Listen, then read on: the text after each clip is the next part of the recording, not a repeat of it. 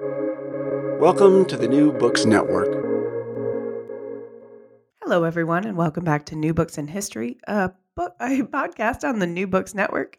I'm Jana Byars, your host, and I am here today with Judith Pollmann, professor of early modern Dutch history at Leiden University in Leiden in the Netherlands, to talk about her book, Catholic Identity and the Revolt of the Netherlands, 1520 to 1625.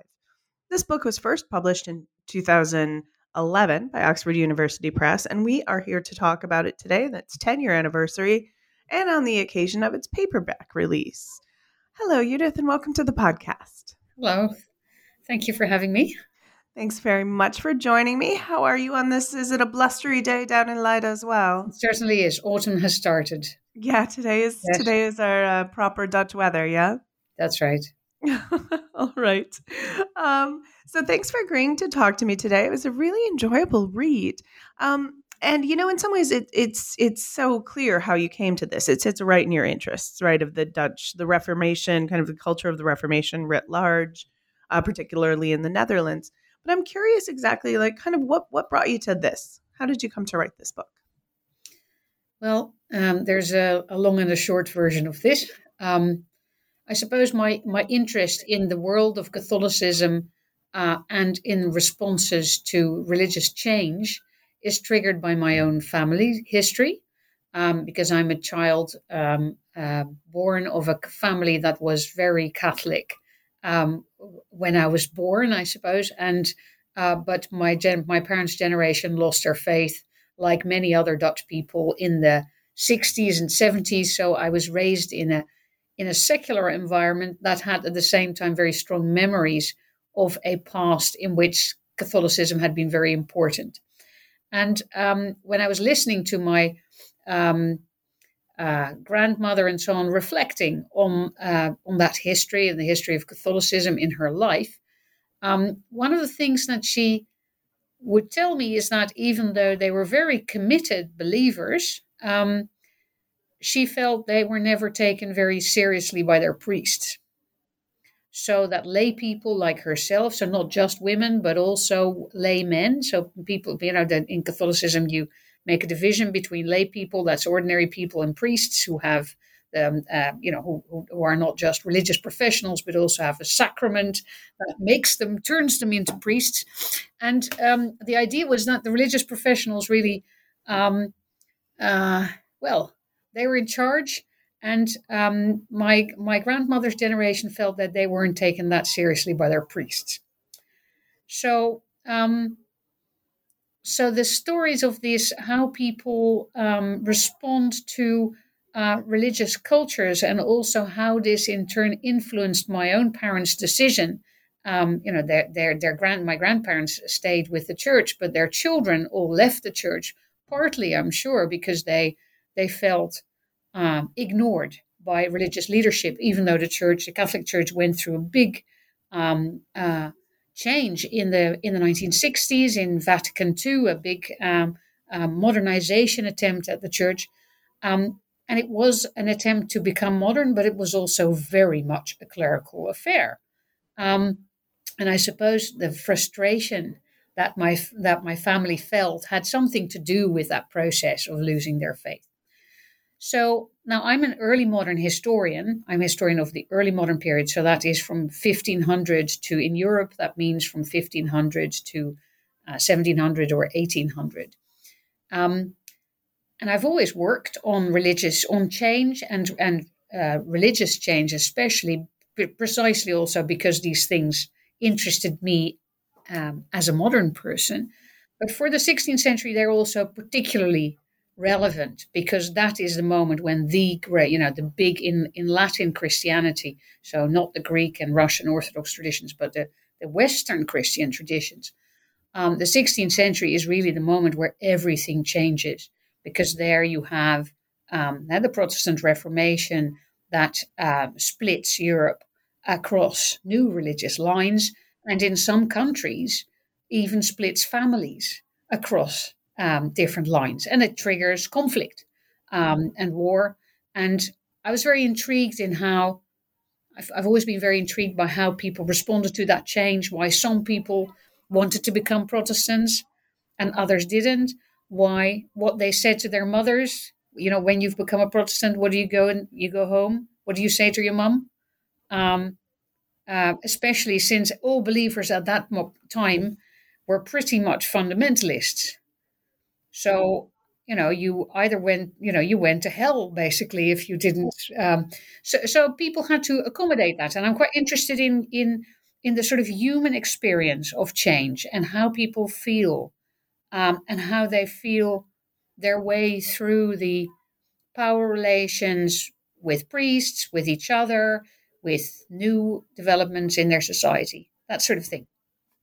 It's interesting here because I see the two kind of very big historiographical issues that we talk about regarding um, the era of re- reformations and Catholic Reformation, um, which we you know we, we don't call the Counter Reformation anymore, but um, that I you know this these uh, this time of of turbulence and of European wide as we as as religion is and one's relationship with it is rethought. So and that's this huge institutional change, right? Like mm-hmm. what the that we're going to see at the Council of Trent, and we're going to have these massive institutional changes that's mirrored, I think, in the '60s, right, with with Vatican II. Yes, in but some then, ways it is, yeah. Yeah. And then there's this other story, which is this very personal. How do people practice? How do how do lay people, how do the how do the religious, how do religious people feel about their interaction with their religion?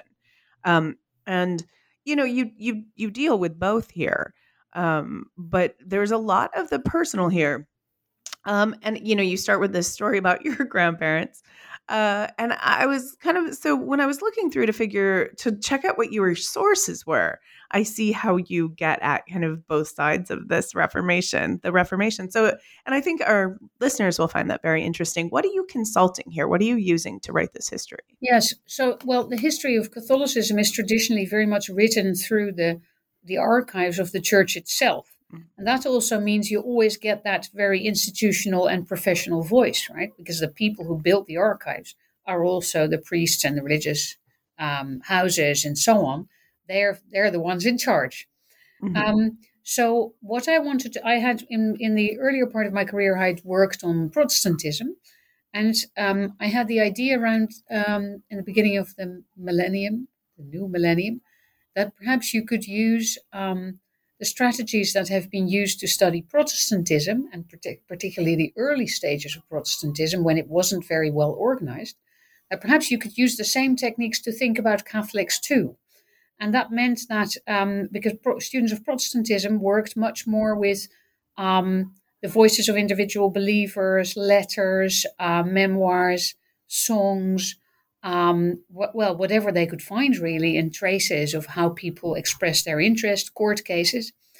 And um, um, we're very fortunate in the Netherlands that um, literacy levels are very high there, even in the 16th century, which mm-hmm. means that quite a lot of people write, even women write.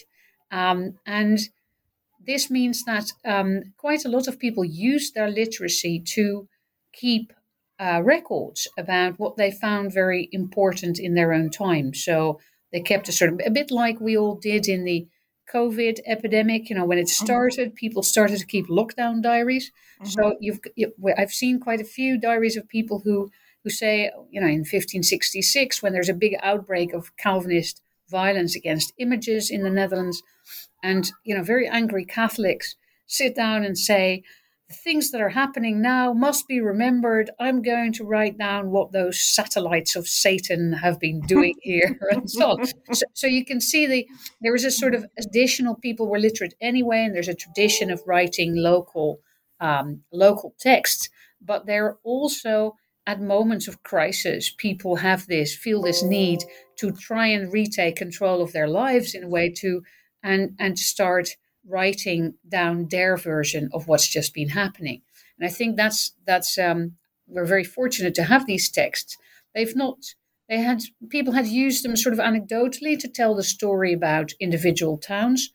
But um, I was fortunate to uh, a very lovely colleague from the UK, um, Alastair Duke, at some point gave me a list of texts that he thought, and I thought, gosh, it's actually a long list, and it's actually a, a list with lots of Catholics on it So perhaps what I could do is to try and write the story of what happened there through these, um, through the voices of these people.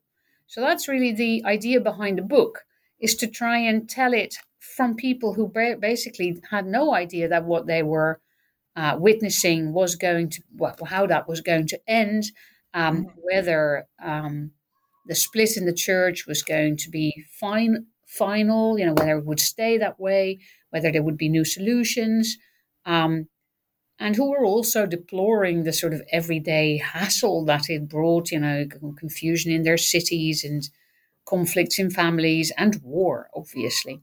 Sure, right.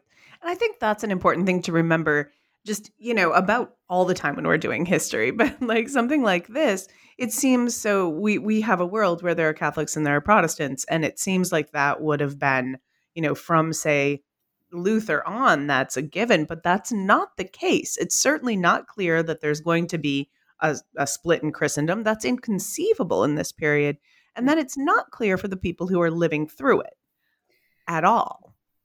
That's right. That's right. And uh, well, and and even when when some people have made a sort of clean break, as it were, of course, it's not. It's that's easier said than done because they, you know, they all Protestants are ex-Catholics in this period.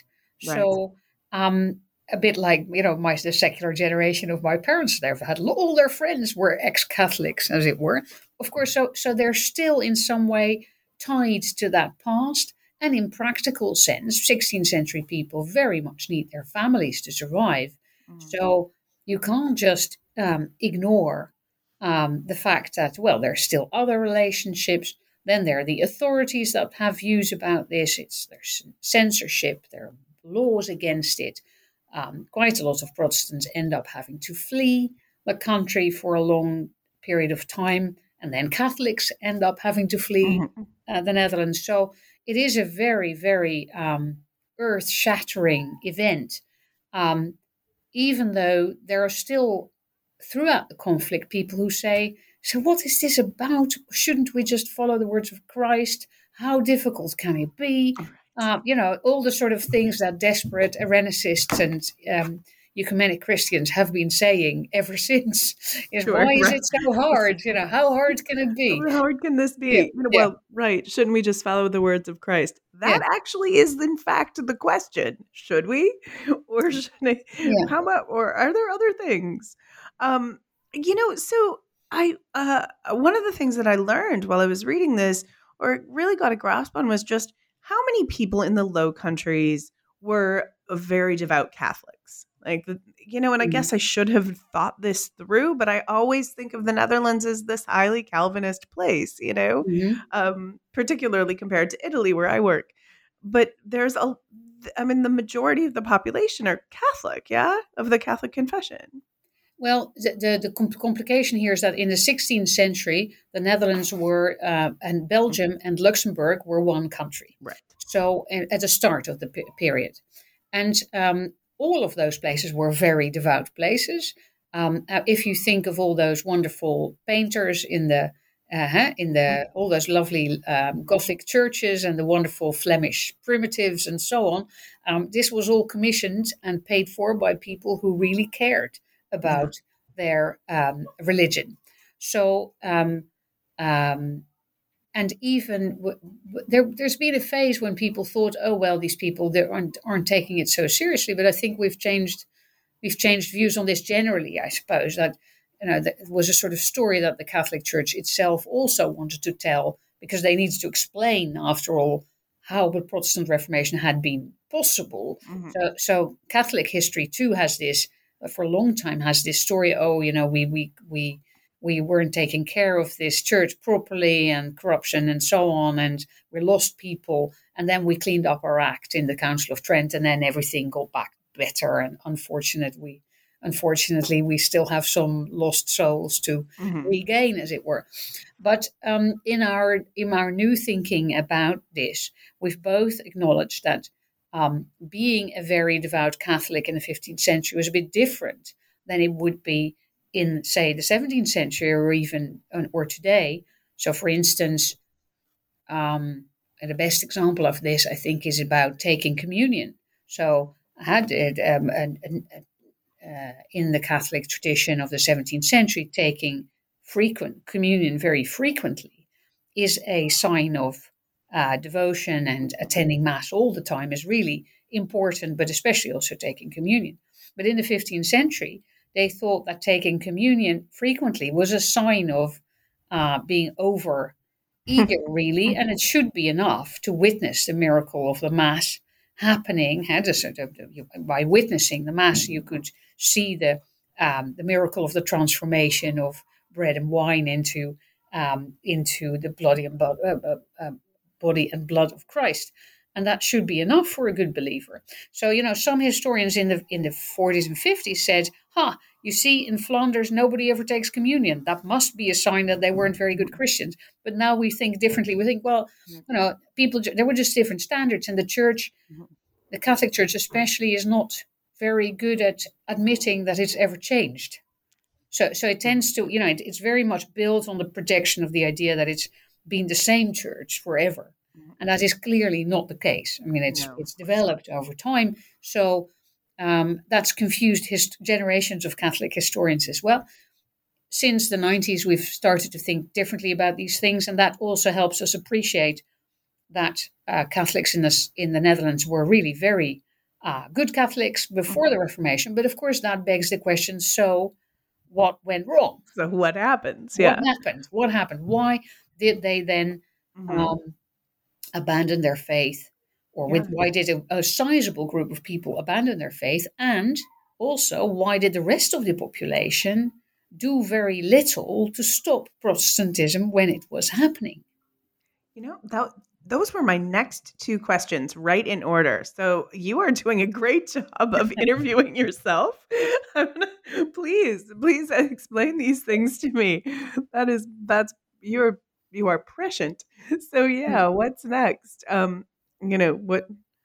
So if we think perhaps um, one of the th- one of the things that may be helpful in this respect is to think of Protestantism as something that emerges out of Catholicism, mm-hmm. as okay. something that um, um, that is one answer to uh, a, a number of worries that people have about the state of the church. And it is a radical new answer because it rejects the idea that uh, priests um, can help you go to heaven. Mm-hmm. That, and that contact with the sacraments is necessary to go to heaven. But it emerges so and so so because for Protestants, uh, at least you need fewer sacraments, and priests are no in, in the in the Protestant way of thinking, priests are not forgiving your sins. God forgives your sins, mm-hmm. right?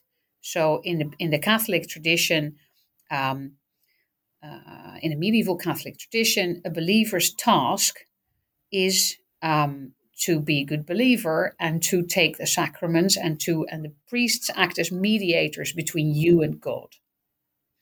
Now, even in the Middle Ages, people had increasingly priests had said to lay people that isn't really enough. You need you should be doing a bit more than to just turn up on Sunday, take communion at Easter, and um, um, it, to be a good Christian, you really ought to be engaging more with the message of the gospel. Um, they had encouraged reading, they had encouraged meditating on these things. Um, they had encouraged people to uh, look at early Bible translations. Uh, there were quite a few Bible translations, even in the in the 15th century, and um, so the idea that um, uh, lay people should themselves make an effort to contribute to this salvation, that it isn't just good enough to you know pay for some kiss some relics or uh, go on go on lots of pilgrimages and so on. That is all over oh, late medieval Christianity. Now, there are also lots of systemic problems in the church that everybody actually agrees are systemic problems, and that those have to do partly with the a lot of that has to do with the fact that the church doesn't really control its own finance or its own personnel. You know, the church is the, yeah. the head, the, the, the, the, the religious head of the system, as it were. Um, but in fact, it is people on the ground who make the appointments, who have the right to appoint uh, parish priests, and so on. And the material uh, the rewards um, for those priests are also associated with individual posts and individual churches rather than in some sort of system where you say a parish priest grade two gets so much money. Mm-hmm. And um, basically, lots of people had, uh, lots of secular rulers got a vested interest in uh, appointing people who they thought needed rewarding. The benefits of those, uh, of good clerical posts, were sort of siphoned off by people collecting several of these posts and then putting in poorly paid substitutes to uh, to do the job. And all this gave people a feeling that something was not right among its person in, among the personnel of the church. And in a way, in some ways, as the as lay people got better at taking charge of their own piety, and priests, more priests seemed less capable of actually doing the job, for instance, by being a poorly educated substitute, the the, the sense of um, the sort of self evident hierarchy between priests and lay people started to shift. Sure, right. The, and, and that barrier kind of breaks down.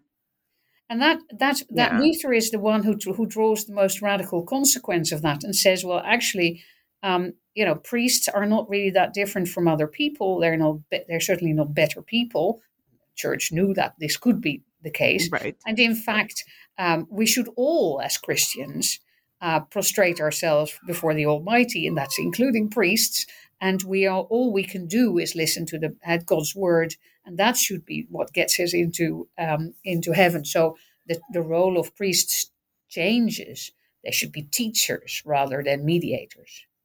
So as we see, as we see um, a reforming, we see that there are problems with the church doctrinally yeah. and in practice, and so there's the reforming urge that everyone is seeing. And in some ways, that happens by the lay people behaving better. In some places, that's by questioning the church. Yeah. So then, when you when some of the population is like, "Hey, this Luther guy, we should check that out," that's not necessarily discernible from you know, I should spend more time. I should also be more attentive. I should read my Bible. Is that kind of what's going on here? No, but, but I think the sort of people who are used to t- doing their own Bible reading and thinking that they should be doing more are sensitive to the sorts of messages that Luther is mm-hmm. sending. Okay. Um, and that's true for both priests and lay people. So some priests think, oh, uh, perhaps I should think differently about my role. Um, lay people start reading and start talking to each other about these things. And um, that means that there is a, uh, especially among the literate classes in the cities, there is a sort of group of people who say, oh, well, we're always talking about how to make the church better. Perhaps this is a way to make the church better. All right. So, so for initially, I think lots of people, like Luther himself, don't necessarily see that this is going to go into a you know head, headlong break with the church, or they think there must be a compromise or whatever. And they're faced with authorities who are very ad- adamantly against. Their their king is very much against all this attitude, but even they are sending us like mixed messages because they're also really keen on reforming the church and so on. They're also saying, "Oh, we need and, and indeed the Council of Trent is also there to reform the church. So this means that there, I think everybody is quite used in the early 16th century or by the early in the mid 16th century to people who are having developing their own ideas on what you might want to do in the church. And um, uh, and you can also see that anybody there's a sort of tradition in the Catholic Church that if you want to um, raise awareness or you want to say um, we should th- do things differently, people tend to set up a new religious order mm-hmm. or uh, right. a new religious movement, which then capitalizes and, and, and promotes itself by saying, everybody else is doing really badly here, but we are the ones who are going to, you know, do the preaching or doing it better and so on. Right, yeah. so, so, that sort of doom and gloom rhetoric, as it were, is all over the place, including among uh, Catholics. Sure. The new, the, the radical new ideas, how radical they are, becomes apparent only gradually, and certainly city authorities and also city dwellers in the Netherlands uh, tend to think that there should be room to this to, to have these conversations without that immediately endangering everybody's souls.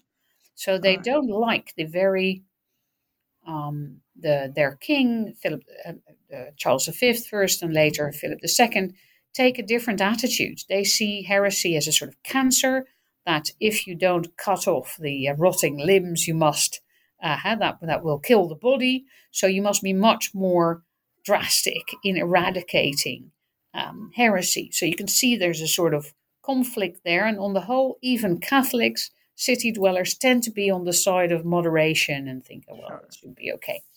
These are Dutch people, right? Like proto Dutch people. But but that is that's in in a way a circle. You know, that's, Right. that's a circular because that's precisely. Um, uh, I mean, well, that's we there do. are there are people radicalizing, Mhm. Protestants radicalizing, but most of them are forced to leave the country. They go into they're forced into exile, so they're punished. They're um, uh, and many many of them go to live abroad, as it were, for many years until they see a moment, finally a window in which they can return, and then they when they want to uh, they want radical change, and then that change comes in a very violent and Right. and drastic way, and Catholics are not very well prepared for that. Okay. And yeah, because there's yeah. there's this other piece, which is that we have also then the revolt, right? So there is a political change that's happening Yeah, in the yeah. middle of that. How does that map on? Yeah. Well, I think perhaps we should. Um, um, the response of the church to all this Okay. chaos is to, to all the new movements could be to to get quite combative and lead a fight, and that's what the church the response of the church eventually was to be. But in the first decades, the church tends to think that um, the the fight, the theological fighting, should be done between theologians Mhm. and Okay. therefore lay people shouldn't shouldn't be um, you shouldn't preach to them about heresy because that might just give them ideas people who were otherwise innocent are you know are you going to talk to them about what really happens in the eucharist or are you just going to let them believe that there is a miracle and that's a good thing now they, they basically make the they they make a sort of judgment call encouraged by the government that it's better not to talk to lay people about heresy and to preach about it instead and say you know, everybody in society has sins. Priests have priestly sins. Um, merchants have merchant sins. Widows have widow sins. And what we need to do is to let everybody sort out their own sins. Ergo, um, the problems in the church need to be sorted out by your priest. We will come back to you when we're done. Now, this is very confusing for Catholics because in their everyday lives, they increasingly meet people who say to them, Ha, you're still doing that relic stuff. I've read a book that says that that's all rubbish. But there are, there are no Catholic priests who, who advise you on what to reply to people who say this to you. They say, oh, well, you go away and do deal with your widow sins, right? Mhm. So, so there is a, a, a sense in a way in which clerical leadership in this, uh, as Protestantism is slowly um, spreading um, under the population, Protestant ideas are spreading, there isn't a very clear answer given by the church, and there certainly isn't any clerical leadership in opposing, in, in giving, and basically mobilizing lay people to do anything about it. So they say, leave it to the professionals, we'll do it. Now that all goes terribly wrong in 1566 when um, basically uh, the nobility of the Netherlands are um, presenting a petition to the king to uh, say the way you want to solve this problem of Protestantism is no longer the right way to proceed.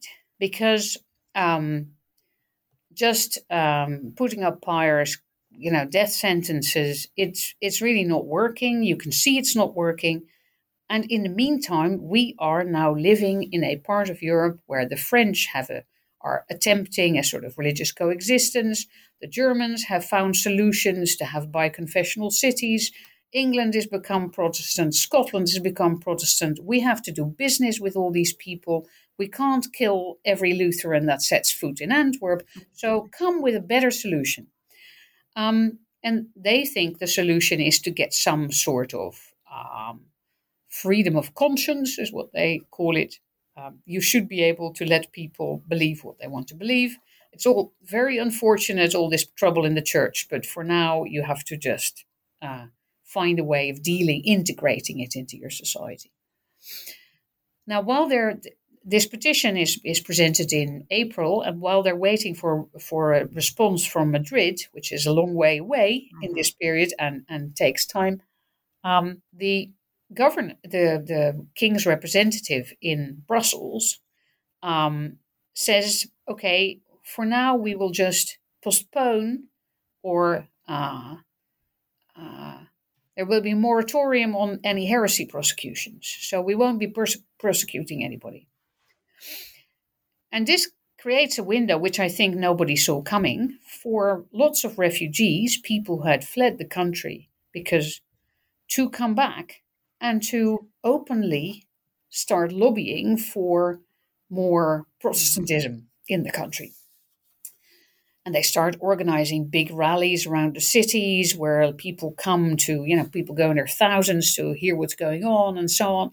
And this culminates in a, in a very hot, politically hot summer in which ultimately um, a group of lay preachers, are Protestant preachers, are uh, starting to um, uh, promote um, iconoclasm. And what starts as a sort of incident or two in, um, in West Flanders then spreads like a sort of wildfire through all of the Netherlands. And this causes, of course, a major political crisis because now, um, you know, the call for toleration seems to have produced a, you know, has let the ghost out of the bottle, as it were. That is, genie out of the bottle. And that is really, um, so what next? Now, the, the nobles think the answer to this should be to negotiate with Calvinists. But the King of Madrid has a very different idea and decides to um, uh, send in uh, a police, uh, a, a, a, general with an army to put down these rebellious subjects. Yeah. Well, there's a very long story, but it basically means this triggers then a conflict that um, because there is never a moment in which there is a, a, peace is being made, basically doesn't really end the Protestant threat. Mm-hmm. And the Protestants are back in 1572 when they restart a um, a revolt. And ultimately um, start taking over power in quite a lot of uh, cities mm-hmm. and also start to uh, ban Catholicism. Right. Which was not necessarily like a given either that it was going to go that way that then like this reforming spirit would ban catholicism that wasn't there no, that didn't have to happen well um, i suppose uh, uh the um, uh, Protestants who had fled, who had had to flee because they were being persecuted, um, felt never felt safe when there were Catholic Catholic priests around, basically. Sure. So their first impulse was to um, want, well, first of all, to to Protestantize their own communities, but also to stop every, anybody else from uh, from uh, still preaching Catholicism. That's the absolutist way in which these people argue. Um, and um, whether that succeeds or not in the Netherlands depends a bit on which part you're talking about and also how.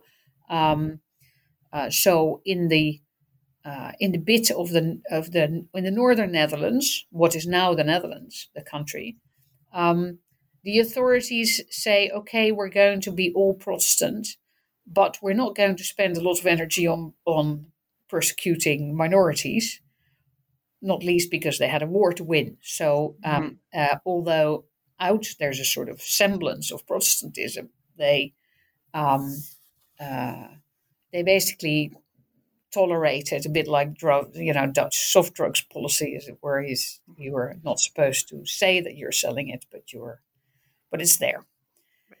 Um, what's what's happening in the in the southern provinces, so that's current day Flanders, um, is that there the um, um, the Protestant, the takeover of Protestants goes together with quite a lot of social activism, which for a variety of reasons means that the the regimes there become much more um, theocratic and much more inclined to actually make the life of other of Catholics hard.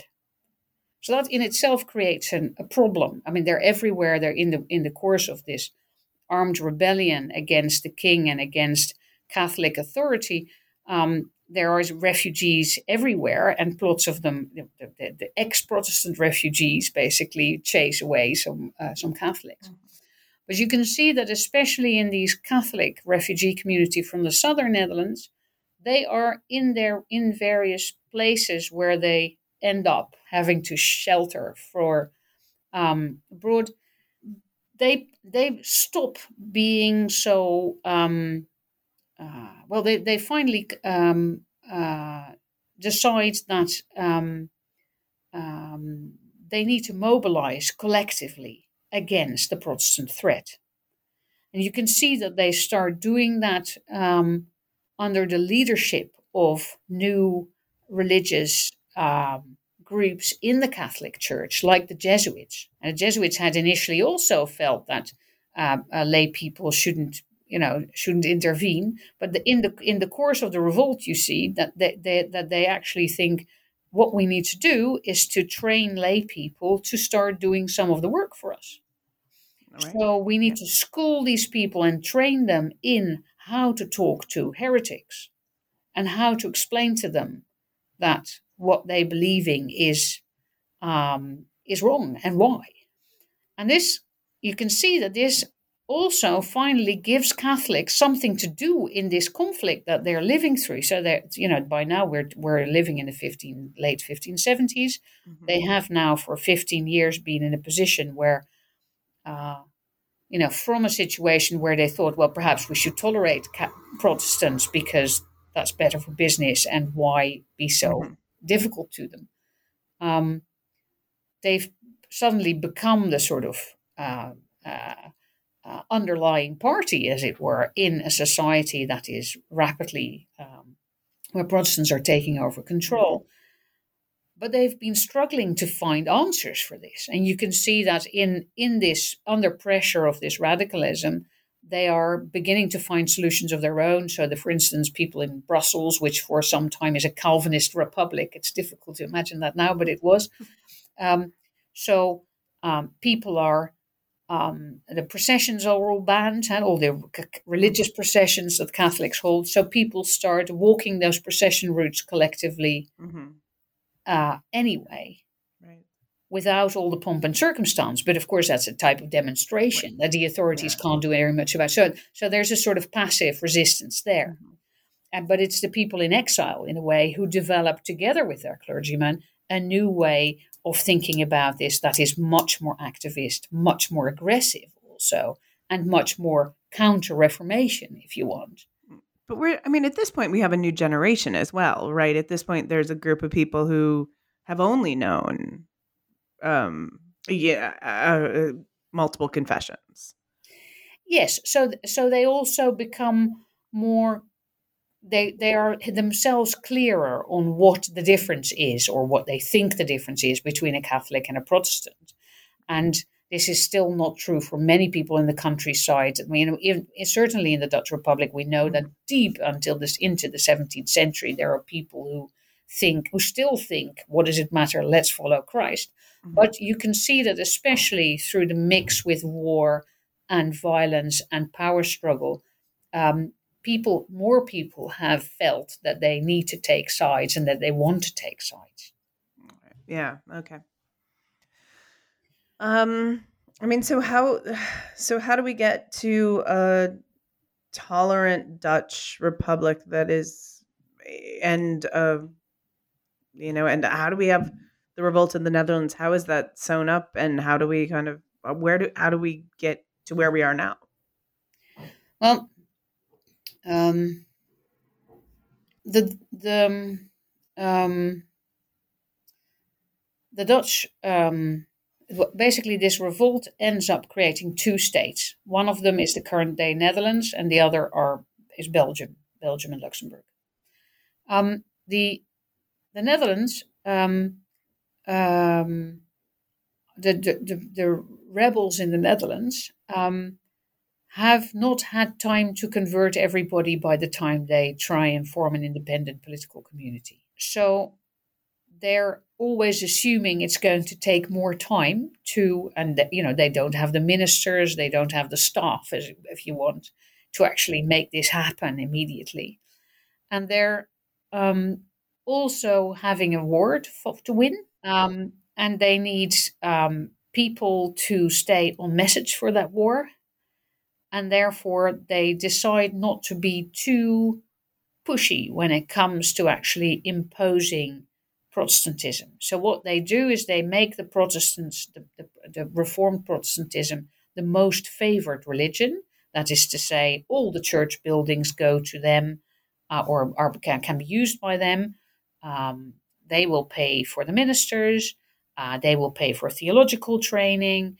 Um, they will listen to the advice of uh, Reformed ministers and um, only in 1618 do all politicians also have to be uh, favorable to the Reformed religion.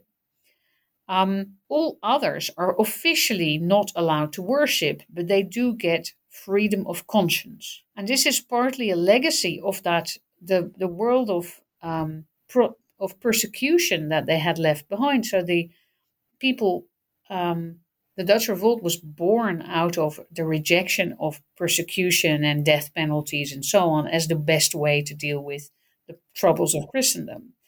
And this is about the one ideological commitment that they retained is that they didn't want a system in which people would go and knock people knock on people's doors to see if they hadn't got a statue of the Virgin hidden somewhere. So, so they, you know, they wanted the the um, they said, okay, no more pyres, no more religious trials. We're not going to try anybody for their religious beliefs. That basically meant that they were not, that what people did at home basically was not the affair of anybody in the state. And so as long as you can do that, it's possible for dissidents to regroup and to at least have um, religious meetings at home and increasingly they were also you know harboring priests uh, paying them and so on. And it's the places where there are enough catholics to pay for that because of course there is you know there's suddenly no money whatsoever um, that these communities can survive and can even thrive. Um, the rest of the population has to you know people the, the gener, gener, generally, we think that by 1620, so that's about 50 years after this revolt starts, about only 20% of the population was a card carrying Reformed Protestant. So about 20% are card carrying Catholics, 10% Lutherans, Mennonites, that sort of thing. And about half the population isn't, in fact, hasn't made a choice to commit to anything. So they're not secular because they all go to church, they all have their children baptized, they think of themselves as Christians. But they've basically their their conclusion out of all this has been um, uh, surely it's up between the Christian and his God have together got to sort this out. So that's what's it's quite interesting because it's about the only place in Europe where this happens, right? Uh, where there is an option not to be anything. So that's very so that's that that's quite new. Now the southern Netherlands are different because there they have the the King of Spain has made his peace with the with the inhabitants of current day Belgium by saying, okay, so we've reconquered you. That's what the armies had done. We're not going to punish you. So no more pyres here either. But anybody who wants to be a Protestant has to leave you get six months to pay your stuff, you know, to, to sell your stuff, and and you go elsewhere. Anybody who doesn't want to do it by default, we assume will be a Catholic. Um, so they didn't set up an enormous administration to try and work, you know, to try and force, you know, oaths or anything like that out of people. But basically, the message was if you're still here and you think you can do Protestant things, you are in breach of the law um, and you can get into trouble. So people did, some people did stay and did have meetings and so on, but uh, they had to do so in secret. And but most people didn't stay, and about hundred thousand people. That's a lot of people in in a population of that time. That is, you know, they think there were probably about at the beginning of the revolt about two million and, and uh, uh, people in the southern Netherlands or in in Belgium so that's that's lots of that's one in five. You know, that's what and that's what, yeah, that's that is uh, uh, um, That's a lot of people. 100,000 people is a lot of people. Yeah, that's a lot of people. And especially if we think about them being yeah. like in urban centers, right? These are the people yes. who are moving, yes. right? So, so these urban centers really are, you know, they also feel it, and lots mm-hmm. of these people ended ended up going in the being in the in the in the northern Netherlands and actually. Mm-hmm. Um, being there also the most committed Reformed Protestants um, right, sure. in in these in in the northern uh, prov- Protest, pro- provinces. Now, what happens in the southern to... Netherlands is that something fun, quite funny happens, and that was one of the things that I want to explain in the book, is how it's possible that after this reconquest of the south, the southern Netherlands then suddenly become the most orthodox Catholic place on the planet, more or less. Which is saying a thing in this Which period. Which is saying a thing in this period. But, yeah. but it really is, they, they are really going for it. And I think that is that's that's not just that the Protestants have left, because after all, before 1566, Catholics weren't that, were crit- very critical Catholics. It's also not that the state is suddenly so much more effective, or indeed that the church has so much more control, because the Counter Reformation church still doesn't control its personnel or its money. And just as in the Middle Ages, I mean, they they have better ideas about what they want from them, but they but it's not as if they can suddenly make that all happen. There's a wonderful book by um, by Craig Harline called A Bishop's Tale, which is based on the diaries of a the Archbishop of uh, of Mechelen, and the poor art. Well, you, you don't want to be an archbishop in. there you know, it's a very hard life. I mean, the, the amount of opposition and almost all of it is clerical and, and internal. Mm-hmm. So so reforming the church is really hard. But the what I think really matters here is that the Catholics who got fed up with Calvinist rule and returning Catholic refugees are actually empowered both by the church and the state to take charge and to uh, define, redefine what the um, what Belgium, uh, what what the future future Belgium. It's not called Belgium yet at that stage what, what, what, those lands have to be. And then you see a sort of raise, you know, these it's the it's refugee families who build the most, you know, who invest in in these fantastic churches in Antwerp and um, and uh, Brussels and so on. By build the uh, the um, uh, commission altarpieces, build chapels, uh, all that exuberance, all those Rubenses, as it were, they are paid for by that generation that has sort of knows what it doesn't want. Okay. And then and then at this point we have two two separate areas with two separate religions. That's right. The, that's right. That's that's that's our kind of that is going to lead us to the modern state of affairs. Yes, I think so. Yeah. Yeah. yeah. That's right. right. And because they're at war with each other, they also come to define themselves very much against the others, of course. So there is a, a sense in which you know the fact that there the, the war between those the kings of Spain and the Dutch Republic continue up to 1648 also um, makes it very relevant as it were as it were to to remind people what they are fighting for and against and there are uh, um, so there are uh, um, uh, you can see that in the southern Netherlands, especially, the sort of enormous revival of quite mm. what what what a generation earlier you would have thought of as old-fashioned types of uh, devotion. So, uh, um, you know, pilgrimages and relic shrines and so on. They become incredibly popular again partly because also the new rulers of the of those areas say, well, this is the way to win the war what we need to do, you know, this war is caused by the fact that we didn't, we weren't Christian enough and we were failing. And it's only by showing our devotion and our devotion to the Virgin and so on that we can will ever win this war. So it becomes a very political thing to be a devout Catholic, as it were. Yeah, right. And it becomes a very religious thing to be a devout, like devoutly uh, separatist government, right? To have Yes, yes. So so you can say in a way they have a they have a um, and in in the in what's now the Netherlands, you can see that because there are so many religious groups, they never manage to create a sort of convincing story, a religious story about themselves. Mm-hmm. So instead, they focus on developing a story about, you know, the Netherlands as a freedom-loving right. story, that a country that was full of the victims of Spanish tyranny. Um, ah, yes. so that's a, a, secular, a very almost nationalist story, like we know of the 19th century, uh, mm-hmm. many countries in the 19th century. Whereas in the southern Netherlands, where they have a much easier time, they just fall back on a sort of this, you know, our love for this dynasty has forever, uh, you know, um, uh, been there, and together we've always been committed to the Virgin. Right. Indeed. All right. Yes. Always committed to the Virgin is a very important part of the. Yeah, exactly. There we, there we go. All right. So, so it is. Um, and but and you can see that that culture um, that way in which that is that is developed and culturally and so on, I think inspires, for instance, also the piety of the Austrian Habsburgs when they, mm. in the Thirty Years' War, start to um, re-Catholicize the uh, the empire. They uh, they take take a leaf out of the book of the of their cousins in um, in Brussels on how to actually make that happen.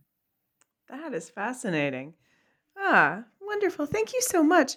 Judith, I've taken up quite a bit of your time, and I know you've got even more to do this afternoon. So thank you for spending some time with me. Um, congratulations on the paperback copy of this book. Thank you very um, much. And it's it's been a while so since you wrote it, so thanks for taking some time to talk to me about it. But it's an important book, and I want it to be available to our listeners. So thank thanks you very much. Well, thank you for talking to me. All right, you have a lovely day. And you.